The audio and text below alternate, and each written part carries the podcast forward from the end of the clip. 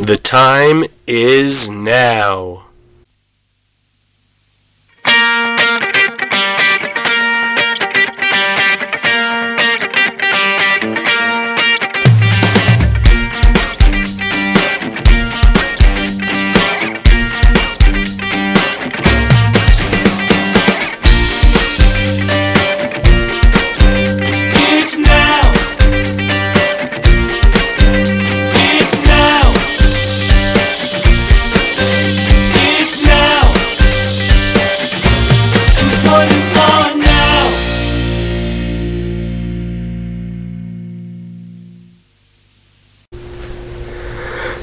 Volume 1, Episode 15.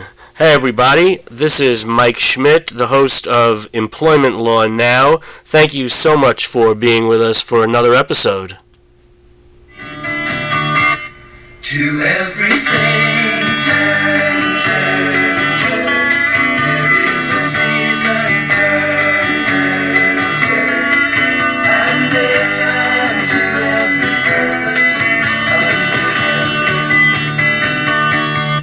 Well, yes, seasons have turned, and here we are, uh, just entering the fall season. I hope everybody had a terrific summer, uh, and I hope you all have a uh, very nice upcoming fall. One of my favorites, if not my favorite season of the entire year. And in addition to seasons turning, tables also turn. And for today's episode, we're going to turn the tables on a brand new Turn the Table segment here on Employment Law Now. We're going to turn the tables on your host, that's me, as this time I will be the one being interviewed for this particular segment as opposed to the interviews that I conduct as the host of this podcast. I recently appeared on Sirius XM channel 111, uh, which is business radio powered by the Wharton School, uh, and I was interviewed and asked some questions about employee activity and employers taking action based on that employee activity. I thought I would replay that interview here in its entirety, and I hope you find it useful. This audio is brought to you by Business Radio, powered by Wharton.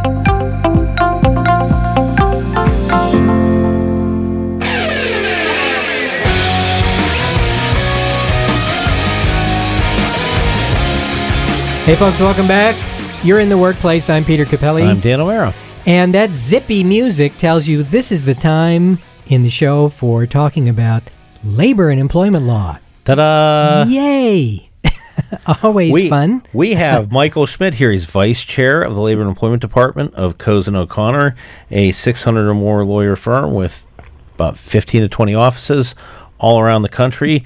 And he's by far the coolest. He's out of the New York office. Welcome to the show, Michael. Thanks, Peter and Dan. I appreciate it. Uh, Michael, you know that Dan at one point worked there. Yes. I, I did not know that. When was that? uh, late 90s, I was vice chair of the Labor and Employment Department. Were you really? Oh, so there you that's, go. I said, we got to have this guy on. He's obviously very intelligent And and, very- well, and, and will be make a great And very guest. cool. Now, Yeah. Michael, we should warn you uh, if you've never been listened to the show before. First of all, shame on you. Uh, we have a special device for lawyers on the show, Uh-huh. uh, and the device is um, a warning to them if things become too technical. So let's see if we can get Tatiana to just tell you what it is here and show you. Ready? That's the warning gong. Uh, which means please stop because things have they, gotten they too said they're technical. getting bored. What it is, what it is, Michael, is Peter and and his minions here. They get really jealous of my really cool legal analysis, and that's just how they tr- respond to their own insecurities. Ha.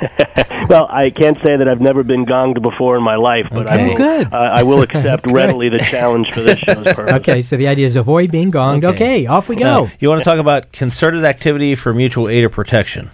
Is that right? That sounds great. Okay. Well, tell us about this doctrine, where it comes from. I see something here about the National Labor Relations Act. So that means it's strictly union employees who have these rights, correct?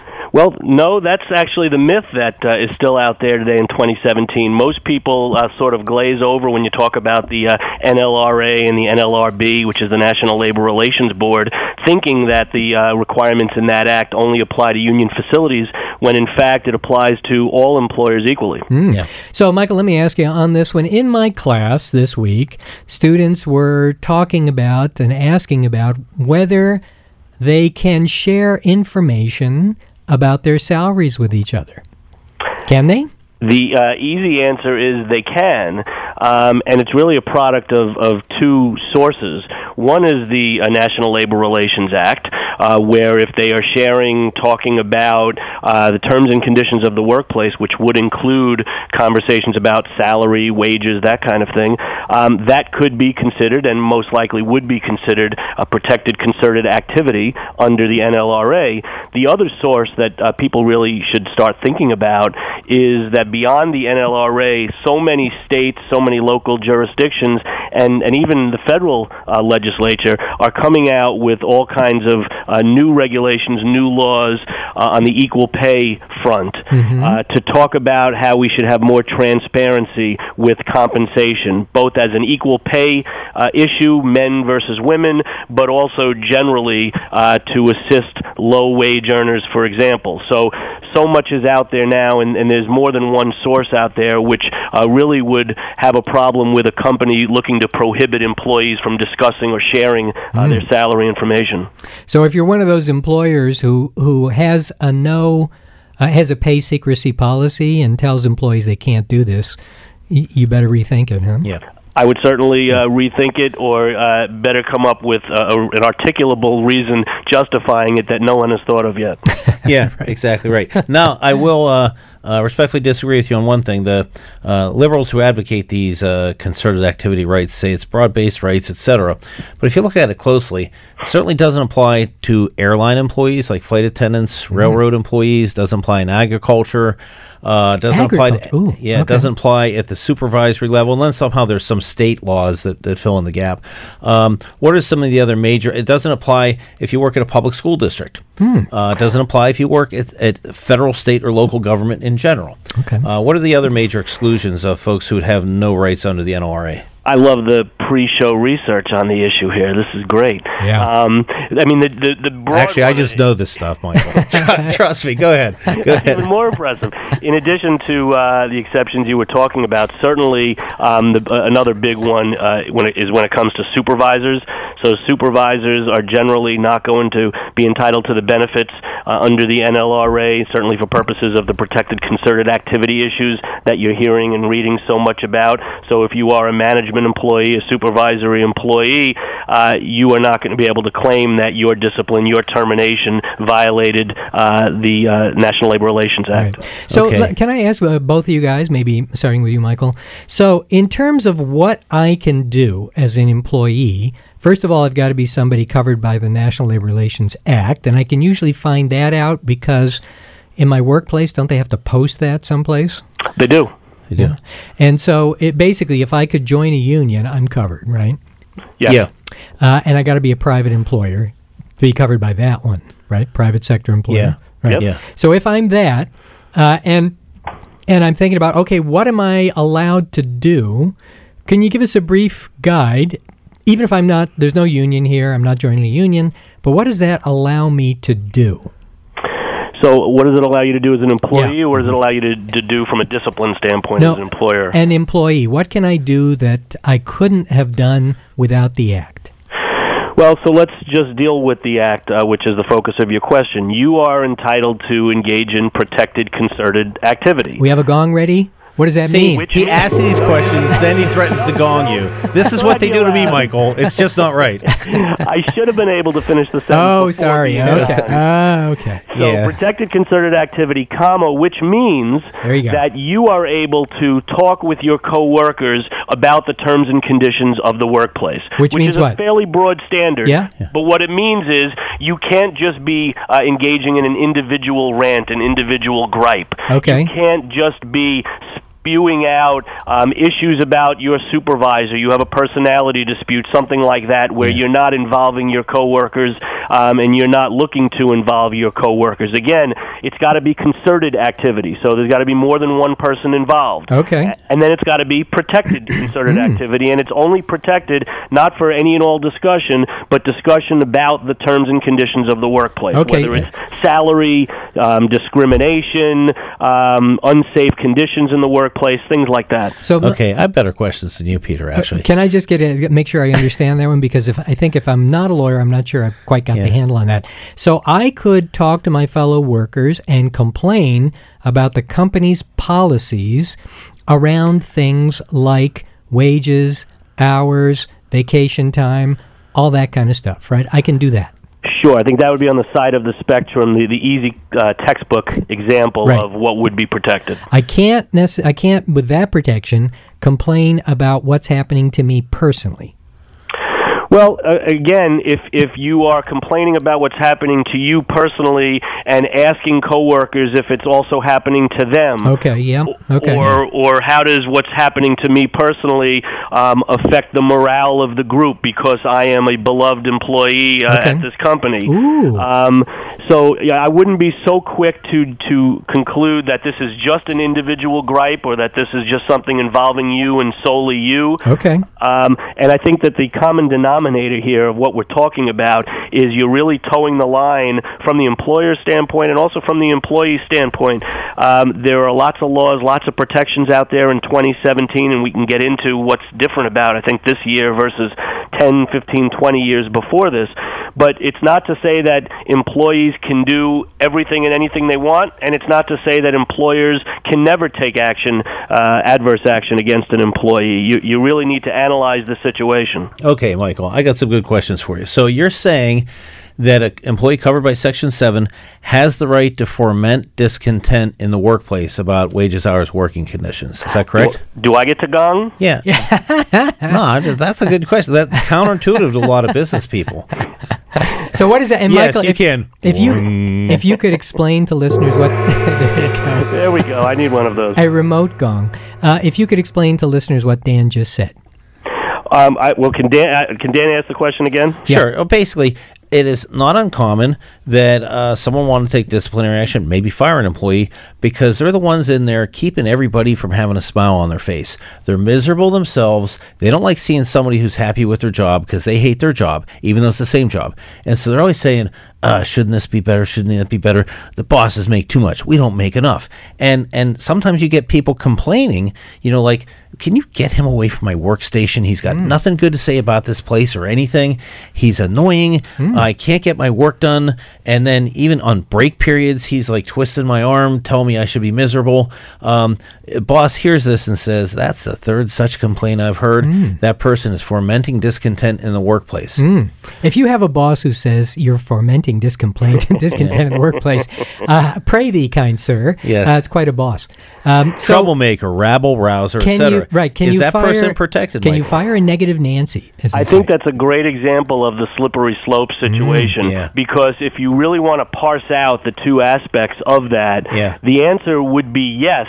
Conceptually and I guess academically, the answer would be yes. If if the issue that you're firing over has to do with the fact that you are negatively affecting people's performance in the workplace, and ability to get work done. Yeah. and the ability to get work done and the ability to become successful as a business, um, I think that standing alone is fine. But again, we're, we're not dealing with the academic, we're dealing with reality, and I think you would have to spend a good amount of time and certainly a good amount of money having to prove the disconnect between the lawful reason that you articulated and the potentially unlawful reason.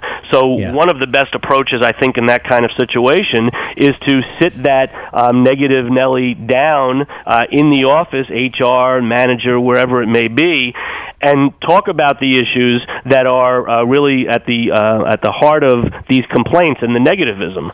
Um, so you're looking like uh, you are taking this seriously. You're looking like you are um, uh, understanding and considering the concerns being raised, while at the same time you're making it known that while we appreciate and we have no problem with you raising these kinds of issues with us, you need to be able to perform your job and you need to be able to let other people perform their job.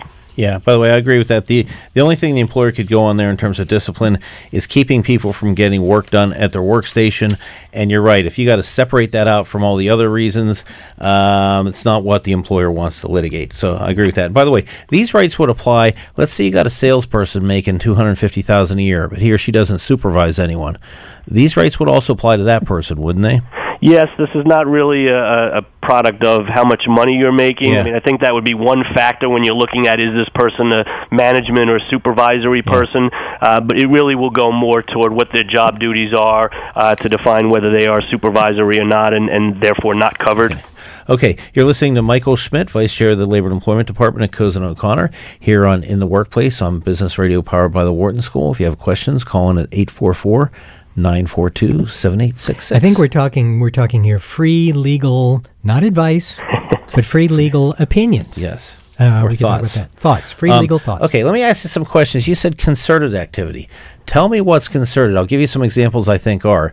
Two employees come to the boss back in the shop and say, It's too darn cold in here. Can you, like, pay to have this place heated or close the windows or something like that? This is crazy. That's concerted, right? I think that's an easy one. Yep. Okay. Employee goes to the boss and says, I've been talking to a lot of other people. It's just me here right now. I've been talking to a lot of other people. We all feel this way. We want raises. That's protected, right? That's concerted, right? We're moving uh, along that spectrum now from the two extremes, but I would still think you've got a better shot arguing that is concerted. Okay. Uh, now let me get some tough ones. Employee goes in and says, uh, like we had a, a player here on the Eagles did complaining about the, the coach a few years ago. I feel this way, and so do a lot of other people, complaining to the boss. Ah. But they never really did talk to anybody else. They're just saying they they uh, did. Suppose you didn't know that, though, right? Suppose you didn't. Well, Suppose, uh, we suppose gotta- they're not lying, right? But yeah, but but wh- the employer they just hear they probably don't believe they're speaking on other people. But the person said, "I'm speaking on behalf of my coworkers," and we say this. Is that concerted? Well, I think two things. I think one, as the employer, uh, before you take any kind of immediate adverse action based on that, um, negative action against the employee, you'd probably want to dig a little bit deeper to Yeah. see um, whether, in fact, it's concerted, whether other people are involved. But you know, my feeling, without knowing any other facts, uh, simply by coming in and almost acting as a representative of this uh, issue for this issue that's affecting a whole group of people, whether or not he or she spoke with other coworkers. In fact, I think you could make the argument uh, that it would be concerted. Okay, and then let me one last question on concerted. Someone goes, someone has talked to coworkers, has developed a consensus among the the statutory employees, goes in and talks to the supervisor, but just says, "I think this, I think that, this is outrageous, etc." Doesn't say that it's concerted in nature, even though it is. Person gets fired. Does the employer have a problem down at the NLRB? I think the employer would have a better argument in that situation because, as far as it was concerned, and again, th- you, you're looking at the intent and the motive, right? In these kinds of Yeah. cases, you are firing the person, in a sense, in retaliation because that person was engaging in this activity. And so, if you don't believe or you don't have any knowledge that the uh, activity was concerted activity, uh, it's hard to say that you had this bad intent. Yeah. So, you know, I think the question again goes to are you going to dig a little deeper into the facts? What was the issue?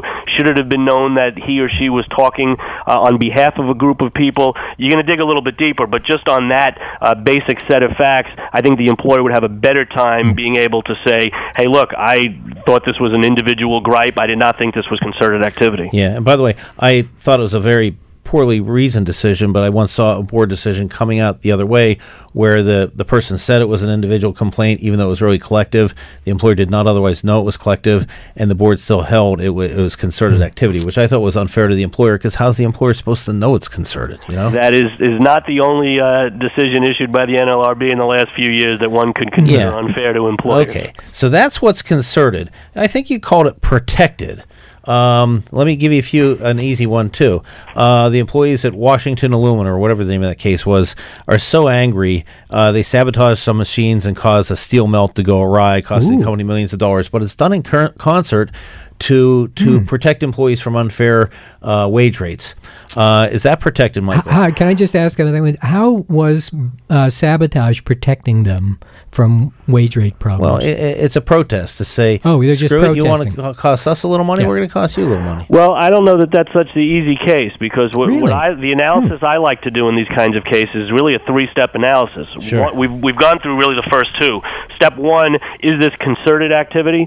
Step two is this protected concerted activity, and that's what we're starting to talk about now. But there's also this step three where the board would look to see whether your conduct, uh, even though it may be protected concerted activity, your conduct was so disloyal, was so reckless and malicious Yep. that you are now taken outside the protection that you otherwise had. Yeah. Hmm. And so, in this kind of situation, if you're causing damage, you know, significant, uh, in particular, damage to company property, uh, when there was certainly another way you would argue that they could have engaged in this protest, engaged in this activity, I think there's a chance that you're going to be found to be outside the protection of the act. Too far. Ooh, agreed. can I ask a legal question? Sure.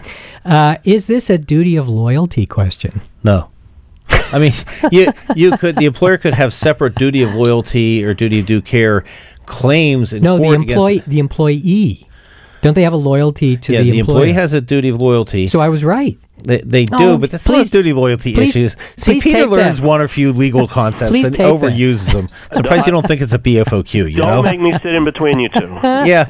Okay. Now, basically, the employer could sue them for, for violation of duty loyalty for sabotaging the equipment, but also almost a separate analysis from the NRA. And I agree that they're going to lose the protections of the act if if they sabotage something. Okay, can I get, can I get you guys off the labor law for just a second? I had a Uh, really good question. I Go know ahead. you did. I know Yeah. you're really enthused. Calm down, Dan. Yeah. Um, now that the economy is heating up and the labor market's getting stronger, do you think we see more of these claims or fewer of these claims? What do you think? You can both answer this, but not at the same time. Okay. W- Michael when you say first. These claims. What, what do you mean by these claims? Well, uh, th- these uh, employees, let's say, a- a- doing these consec- uh, sorry concerted activities, protected activities, um, and um, maybe pushing them far enough that they end up before the board.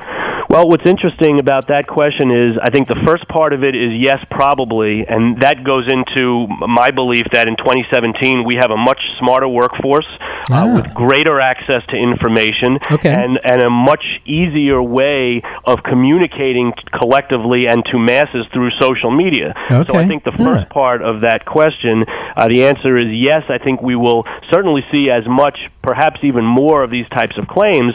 But the other side of that, which is equally interesting, is given where we are um, with the uh, Republican in the White House and the Republican-controlled Congress, and now the Republican-controlled or dominated NLRB, the question becomes even with a greater number of these kinds of cases, are we going to see um, the kinds of decisions from the NLRB that have come out in the last few years that I think most people would agree were uh, perhaps more activist, perhaps more pro-employee uh, in their interpretations and, and decisions than we had seen in years past. So I think there's two sides of that. What are we going to see more claims? Probably yes, um, because of the nature of the workforce. But are we going to have the same kind of result from the NLRB? And I'm not so sure about that. Yeah. anymore. Yeah, and to supplement that answer, which I agree with, i the general thinking is during recessions you see less union organizing and less concerted activities. During economic boom times, you see more union organizing and more concerted activities. But I think he's exactly right, uh, which is that right now a charge you file will, in the end, if it's a close call legally, be determined by a Trump-appointed NLRB. So there hmm. might be a lot of why bother Michael- if it's a close call. Yeah, Michael, let me just follow up on that a little bit. So you're talking about the average the average employee is better informed these days. Does that mean and I'm curious as to why you think that is. Does that mean like an employee is irritated at work and now they can go on social media and find out what to do about that? Is that what's going on, you think? I think there's two things. I think they have a greater access to information through social media and otherwise. I mean, first, you know, we all know there there are millions of us lawyers out there. Uh, everybody's got a neighbor, a mother-in-law, a sister-in-law. Every, everyone's a lawyer. Everyone Yeah. seems to know a lawyer. So they they seem to be having more access to information that way. Uh, through social media, and let me give you a very quick example. The Department of Labor uh, recently, in a, in a different area, recently developed an app for employees to be able to calculate perhaps the uh, amount of not only regular pay but overtime pay that they should Yeah. be entitled to based on the number of hours they worked. Okay. Um, y- you're not going to have all of the discrepancies and all the issues that one would have to go through for that analysis. But the point is, is that here we now have tools, we now have information from the various state and federal agencies, treatises online. I just think it's a more educated workforce that has Okay. greater access to information. Hmm. Okay. Let, let me ask you another question about losing the, the protections of the Act. Say you have a van full of strike replacement workers, many of whom are African Americans, and they're in a Missouri plant and they're driving by the picket line, and the white picketers are screaming racial slurs that begin with the word N at the uh, uh, uh, poor guys inside the van. Ooh, Dan's piling it and, on here. And the case is decided by the Obama NLRB. How do you think that one's going to turn out? Um, well, you know, anytime you start uh, injecting these kinds of significant racial overtones and and you know that kind of language, uh, it, it becomes so much uh, an emotional issue beyond just the legal issue. Uh, though I will say that the uh, NLRB, at least the Obama NLRB, has been reluctant or had been reluctant to take employees out of the protections of the act based on what many would consider to be offensive kind of statements, calling your supervisor a scumbag, uh, for example, um, referring to your employer or one of your individual managers by particular names. They've been Shouting. reluctant to accept that as, as crossing the line. Shouting and swearing in the work, blue collar workplace will not lose you the protections of the act. good. Maybe not even the white collar. By the way, that hypothetical I gave you, I think, came directly from a case decided by the Eighth hmm. Circuit. Yes. And the Obama NLRB said, "Oh, they didn't lose the protections with those little." N words. Hmm. They they were just like confused white guys. That's all. I- and and I think the Eighth Circuit and is a split decision. Did the Eighth Circuit affirm them or, or reject them? Believe it affirmed. Hmm. Yeah. I thought the question was going to be if a van of strike breakers left Missouri going 10 miles an hour and a group of strikers left Kansas City going 20 miles an hour. How long would it take till the Ferguson police killed them? Uh, ooh, damn, Sorry. nasty.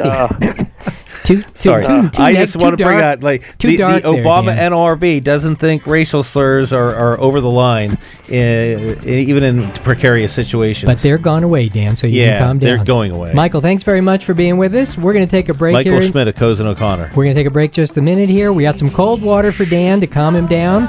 And we'll be right back with you in just a minute to talk about job satisfaction in the U.S. See you in a minute. For more guest interviews, check out our Wharton Business Radio Highlights podcast on iTunes and Google Play.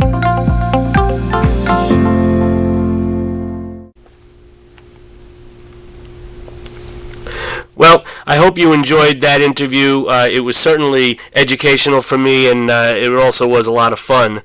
In our next episode, in a couple of weeks, um, I've got some really interesting cases and new developments that I'm going to want to talk to you about, including, for example, is good looking a new protected class? And when it comes to restrictive covenants, we all talk about the reasonableness and the enforceability of restrictive covenants, non competes, and non solicits in terms of geographic reasonableness and time restrictions. But what about the other part of that equation, the consideration given to an employee or not given to an employee for signing a restrictive covenant? A very interesting recent development on that front as well. So, again, I hope you enjoyed today's episode, like the other ones that we've done for you. Keep your comments, keep your feedback coming. Please go to our website, employmentlawnow.com. Send me an email at mschmidt at cozen.com. Let me know the good, the bad, the ugly about this podcast from your perspective and whether there are any topics uh, or potential guests that you'd love to hear on future episodes. So I hope, again, all of you enjoy the beginning of your fall season, and I hope all of your labor is productive. To everything